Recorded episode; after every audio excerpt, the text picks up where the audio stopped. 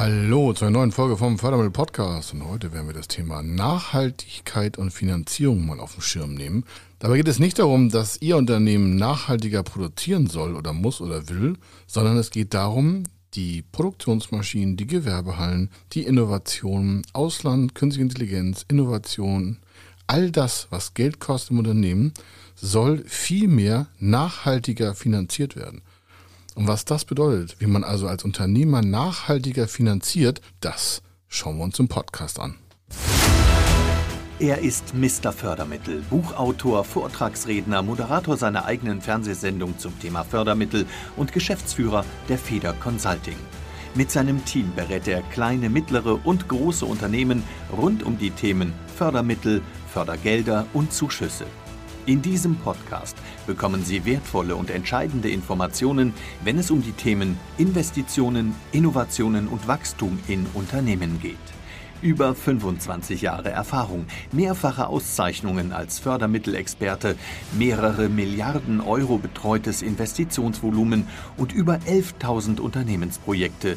Davon können Sie jetzt profitieren. Hier ist der Fördermittel-Podcast mit Kai Schimmelfeder. Und das Thema nachhaltiger Finanzieren, das basiert auf den ESG-Nachhaltigkeitskriterien. Ich wiederhole es mal, ESG-Nachhaltigkeitskriterien. Was die Buchstaben bedeuten, machen wir gleich. Aber hier geht es primär darum, dass die Investitionsmittel und Kapitalmittel aus Unternehmen in der Finanzierung nachhaltiger aufgestellt sein müssen. Und was das genau heißt und auch welche Förderprogramme dazu nutzbar sind, das schauen wir uns Stück für Stück an. Das ist ein Fachartikel, den wir auch veröffentlicht haben. Und ich nehme Ihnen hier ein paar Highlights daraus und spreche das für Sie nochmal durch. Warum? Dann brauchen Sie es nicht lesen und Sie können es sich an den Ohren gemütlich machen. Also, wie folgt. Die von mir genannten vorhin äh, drei Buchstaben ESG stehen für Environmental, Social und Governance. Drei Begriffe, die in der deutschen Sprache übersetzt wichtige und entscheidende Werte darstellen. Umwelt, Soziales, Unternehmensführung. Unternehmen, die Investitionen planen und unter anderem an Förderprogramme denken, die für die Investitionen beantragt werden sollen, sind angehalten, diese ESG-Kriterien, also Environmental, Social und Governance, zu berücksichtigen und sogar auch einzuhalten. Hiermit ist auch die Chance verbunden, Finanzierungslasten im Unternehmen bei der Investition und der Transformation zu reduzieren.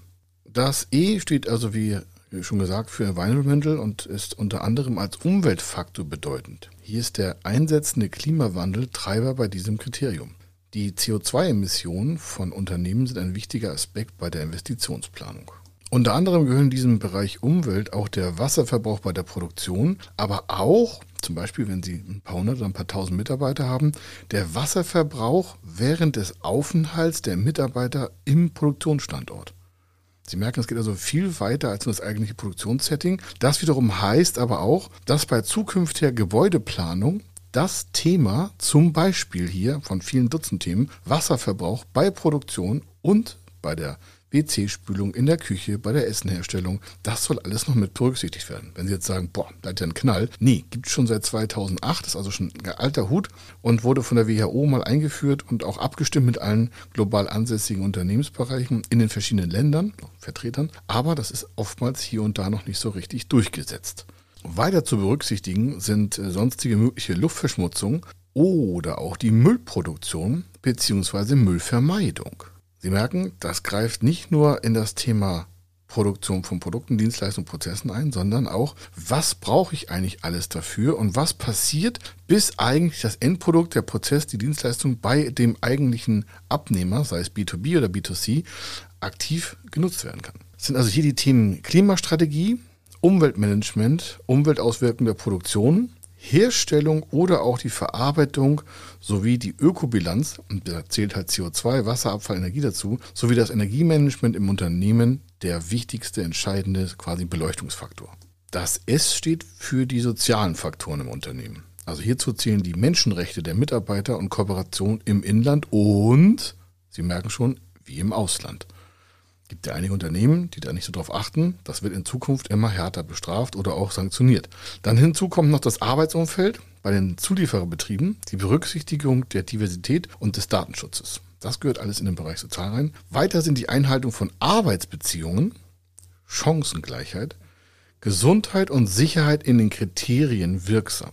Dabei sind die Themen auch Gesundheit und Sicherheit in der Produktionsverantwortung sowie soziale Auswirkungen und auch das Lieferkettenmanagement zu berücksichtigen.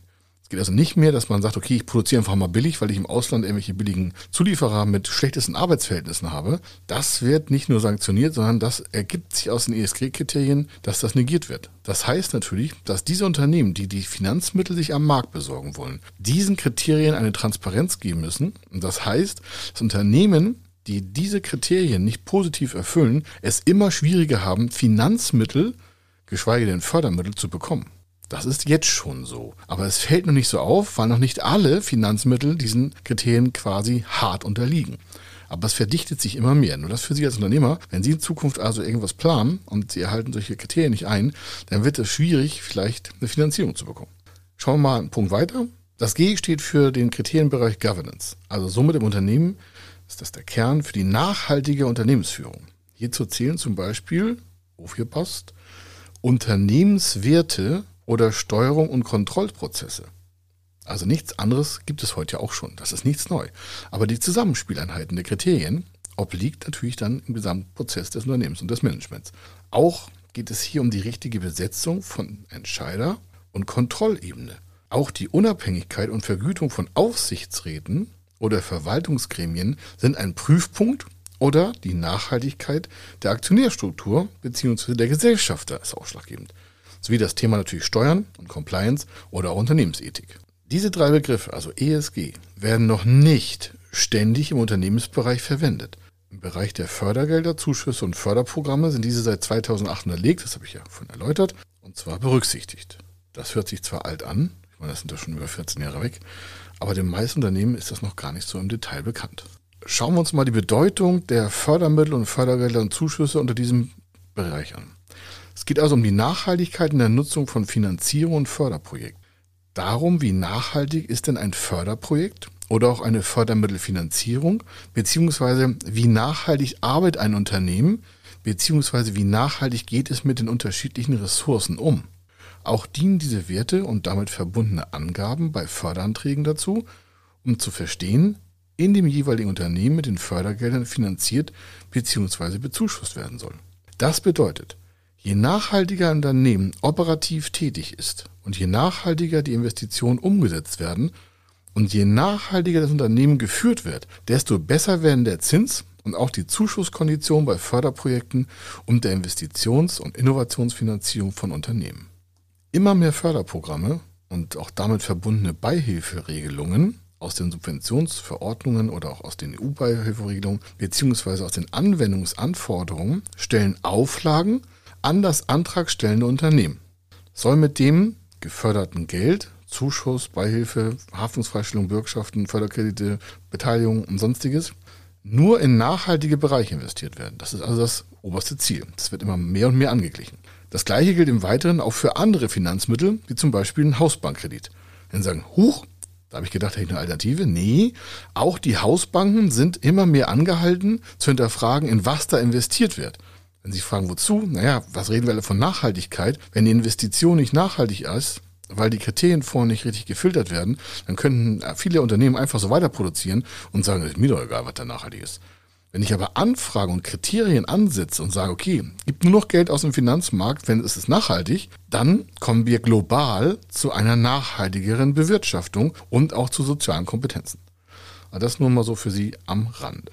Denn der nächste Satz dazu ist auch, das gleiche gilt im Weiteren auch für andere Finanzmittel, wie die Hausbank habe ich schon erwähnt. Und hierbei unterliegt die Hausbank wiederum den Anforderungen an die Kreditvergabe. Also selbst die Hausbank hat ein Regelwerk, dem sie unterliegt von oberster Stelle. Und da muss sie natürlich darauf achten, dass das auch so gemacht wird. Diese Anforderungen werden, wie gesagt, 2008 seitens der Vereinten Nationen und den OECD-Staaten auferlegt. Wenn Sie sich fragen, habe ich noch nie was von gehört? Naja, in der Umsetzung hapert sie und da noch. Jedenfalls uns zur Umsetzung verpflichtet. Das bedeutet, die Förderkriterien sind so aufgebaut, dass die Unternehmen die nachhaltigen Investitionen beweisen müssen. Sie merken, hui, das wird ja jetzt aber ganz anstrengend. Naja, ist einfach so, nicht wahr? Muss man ein bisschen was schaffen im Unternehmen. Unternehmen, die Nachhaltigkeitskriterien in Verbindung mit Förderanträgen oder Finanzierung auferlegt bekommen, müssen vorab nachweisen, dass in dem geplanten Investitionsbereich die Nachhaltigkeitskriterien später auch erfüllt werden werden. Das heißt, ich muss vorher beweisen, was ich da mache, damit es vor und ab Geld gibt, um das dann zu tun, was am Ende die Nachhaltigkeitsprinzipien auch erfüllt. Nehmen wir mal einen Block und da, da ist das Hauptthema Förderung unter Berücksichtigung der Nachhaltigkeit für und in Unternehmen. Verschiedene Förderprogramme, die geplante Investitionen und Innovationen von Unternehmen finanziell und wirtschaftlich unterstützen, beziehungsweise die die Investition mit finanziellen Vorteilen ausstatten, Zinszuschuss, Zuschuss, Projektzuschuss, Innovationszuschuss und so weiter und so fort, sind bereits seit vielen Jahren nutzbar. Im Zuge der Geschwindigkeit des Klimawandels, ne, nicht nur neue Regierungen, sondern grundsätzlich global, werden Förderprogramme angepasst, das merken wir immer wieder hier bei uns bei Feder Consulting, für unsere Kunden und neue Förderprogramme werden zusätzlich angeboten, um Anreize zu schaffen oder innerhalb der Förderprogramme werden die Schwerpunkte der förderfähigen Investitionen verlagert. Und zwar zum Thema auch der Nachhaltigkeit hin. Nun wollen wir ein bisschen tiefer eintauchen. Ich glaube, ich habe Sie gut abgeholt. Jetzt wissen Sie, worum es im Großen und Ganzen geht. Es ist halt eine entscheidende, elementare ESG-Kriteriensformel. Es gibt auch eine Nachhaltigkeits-, also eine ESG-Rating. Es gibt schon ein ESG-Rating, falls Sie das noch nicht gehört haben. Das heißt, Unternehmen werden nach ESG-Kriterien auch geratet. Oder es ist ein Appendix, also ein Anhang zu dem normalen Unternehmensrating. Das heißt, es ist ein Fachbereich ESG und daran wird das Unternehmen nach diesen ESG-Kriterien auch geprüft. Und wenn das dann vorliegt, kann es auch wieder gute Finanzmittel am Finanzmarkt bekommen. Also rein ins Getümmel. Schauen wir uns mal ein paar Förderprogramme an. Ich habe Ihnen ein paar mitgebracht. Das ist ein, Aus, ein Auszug aus allen. Will Sie jetzt nicht hier volltexten, sondern damit Sie merken, mh, hm, das ist ein bisschen anfassbarer jetzt. Also, das erste ist Dekarbonisierung in der Industrie. Dekarbonisierung in der Industrie. Mit dem Förderprogramm Dekarbonisierung in der Industrie fördert das Bundesministerium für Umwelt, Naturschutz und nukleare Sicherheit, Sie merken, hat nichts mit Ihrer Bank zu tun, Projekte in der energieintensiven Industrie. Dabei sollen die prozessbedingten Treibhausgasemissionen möglichst weitgehend und dauerhaft reduziert werden. Mit dem Förderprogramm unterstützt das BMU, also das Wirtschaftsministerium, also das, das Ministerium für Umwelt, Naturschutz und nukleare Sicherheit, das ist neu, deshalb die energieintensive Industrie in Deutschland auf dem Weg zur Treibhausgasneutralität. Es muss nicht zwingend alles reduziert werden, sondern die wollen es komplett neutralisieren. Das gibt verschiedene Maßnahmen dazu. Haben Sie vielleicht schon mal gehört? Warum? Es kann nicht jeder Prozess Null Emissionen generieren, aber man versucht eine Ausgleichssituation herzustellen zur Dekarbonisierung. Die Fördersumme, und jetzt halten Sie sich fest, ist hierbei bis 2024 rund 3 Milliarden Euro. Das ist Zuschusshöhe. Die Förderung wird als Zuschuss im Rahmen einer Anteilsfinanzierung gewährt. Das heißt immer nur anteilig. Das Unternehmen muss auch was dazu packen. Und der Zuschuss wird auf einen Höchstbetrag auch begrenzt. Das können mal 5 Millionen sein, 10 Millionen sein. Kommt immer aufs Projekt drauf an. Warum? 3 Milliarden ist zwar jetzt erstmal einzeln viel hoch, aber es müssen ja auch verschiedene Unternehmen damit gefördert werden. Förderfähig sind Projekte in energieintensiven Industrien mit prozessbedingten Emissionen die geeignet sind, die Treibhausgasemissionen möglichst weitgehend und dauerhaft zu reduzieren. Die Förderung umfasst die Forschung und Entwicklung ab Technologiegrad, äh, Technologiereifegrad, Entschuldigung, Stufe 4. Das ist TRL 4 zu dem Technology Readiness Levels hatten wir schon mal einen extra Podcast. Wir haben auch noch ein Video bei YouTube dazu. TRL, TRL. Da können Sie sitzen, sehen, wo Sie stehen. Und die Stufe 4 ist der erste Einstieg. Ab da wird gefördert. Und äh, das Ziel ist dabei die Erprobung in Versuchs- und Pilotanlagen sowie Investitionen in Anlagen im industriellen Maßstab. Und hierzu zählen Maßnahmen mit folgendem Fokus. Jetzt sind Sie also voll live dabei. Also, Treibhausgasarme und neutrale Herstellungsverfahren werden gefördert. Innovative und hocheffiziente Verfahren zur Umstellung auf strombasierten Verfahren. Integrierte Produktionsverfahren sowie innovative Verfahrenskombinationen Erforschung, Entwicklung und Erprobung von Alternativen zu Produkten, die in ihrer Herstellung prozessbedingte Emissionen verursachen. Dann noch treibhausgasarme oder neutrale Herstellungsverfahren für diesen alternativen Produkte und Investitionen in Anlagen. Dann, ganz entscheidend, Brückentechnologie für substanzielle Schritte hin zur Treibhausgasneutralität. Und dann das Monitoring und Evaluierung zur Ergebniskontrolle. Ich will noch sagen, was nicht gefördert wird. Nicht gefördert sind Produkte zur Grundlagenforschung, also das Prinzipienforschungssystem, Maßnahmen mit Schwerpunkten zur Energie- und Ressourceneffizienz oder Konstruktionstechniken im Leichtbau und Projekte zur CO2-Speicherung, das heißt äh, CCS, sowie zur CO2-Abscheidung mit dem Ziel der CO2-Speicherung sind ebenfalls von der Förderung ausgeschlossen. Das mal ein Förderprogramm. Ich möchte Ihnen ein zweites Förderprogramm vorstellen, oder ein ganzes, ein ganzes Fachprogramm. Das hat äh, sieben, acht, ich glaube jetzt aktuell neun Fachbereiche, nennt sich KMU Innovativ. Und ein Teil davon, eins von diesen Fachbereichen, ist Ressourceneffizienz und Klimaschutz. Das heißt auch so. Also dieser Fachbereich heißt so. Dieses Förderprogramm ist ein Zuschussprogramm als Projektförderung bei innovativen Projekten von Unternehmen. Somit keine Förderung von Investitionen und Maschinen. Also da wird nicht Maschinenanlage gefördert, sondern da werden Projekten gefördert. Und Projekte heißt Menschenzuschuss.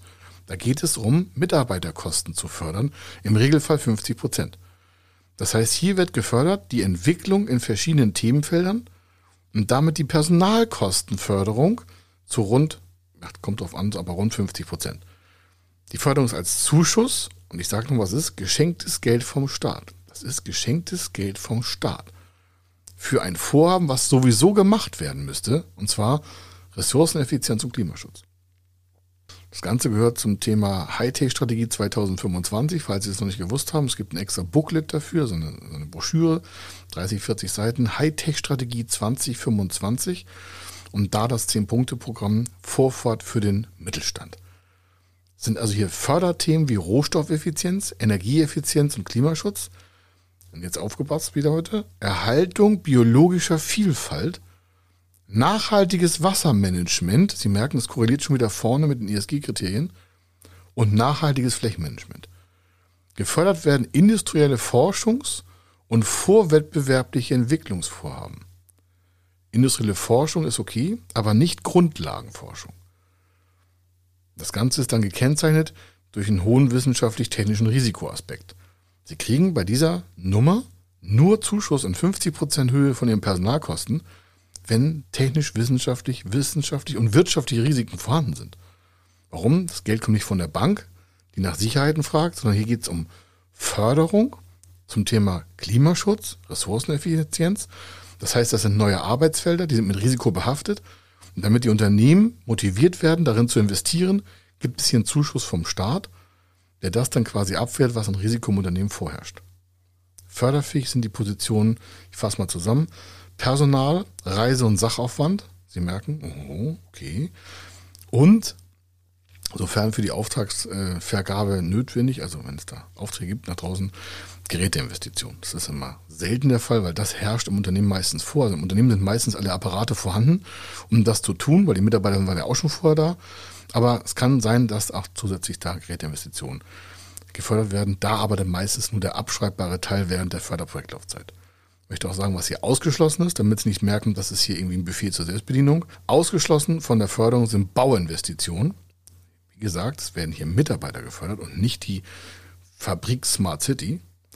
Und die Förderung ist, habe ich gesagt, rund 50 Prozent Zuschuss, geschenktes Geld vom Staat. Das sind jetzt mal so zwei Förderprogramme aus einem ganzen Konvolut von, ich glaube jetzt 70, 80 Förderprogrammen, die direkt auf diese ESG-Kriterien abzielen. Und wenn Sie zu diesen äh, drei Kriterien noch weitere Förderprogramme suchen, weil Sie irgendwo in diesem Bereich nachhaltige Investitionen planen, dann gehen Sie einfach in Kontakt mit uns, entweder bei www.federconsulting.com oder gleich im Abspann kommt noch eine Adresse, wo Sie auch schon Ihr mögliches Investment testen können. Da brauchen Sie nur ein paar Daten übermitteln und dann testen wir das für Sie ab, das gebührenfrei.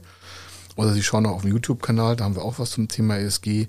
Da hatten wir schon Livestreams auch bei LinkedIn. Wir veröffentlichen dazu ja auch Fachartikel und sind da in einer Abteilung bei uns darauf spezialisiert im Bereich Klimaschutz und Energieeffizienz. Wir haben ja neun Fachbereiche und eins davon ist das hat nichts mit den Fachbereichen dieser Förderprogramme zu tun, sondern wir haben bei uns intern auch eine Struktur dafür. Und eins davon wird äh, technisch auch betreut von dementsprechenden Ingenieuren, damit das Ganze auch von der wissenschaftlichen Seite her gut im Förderantrag aufgebaut werden kann.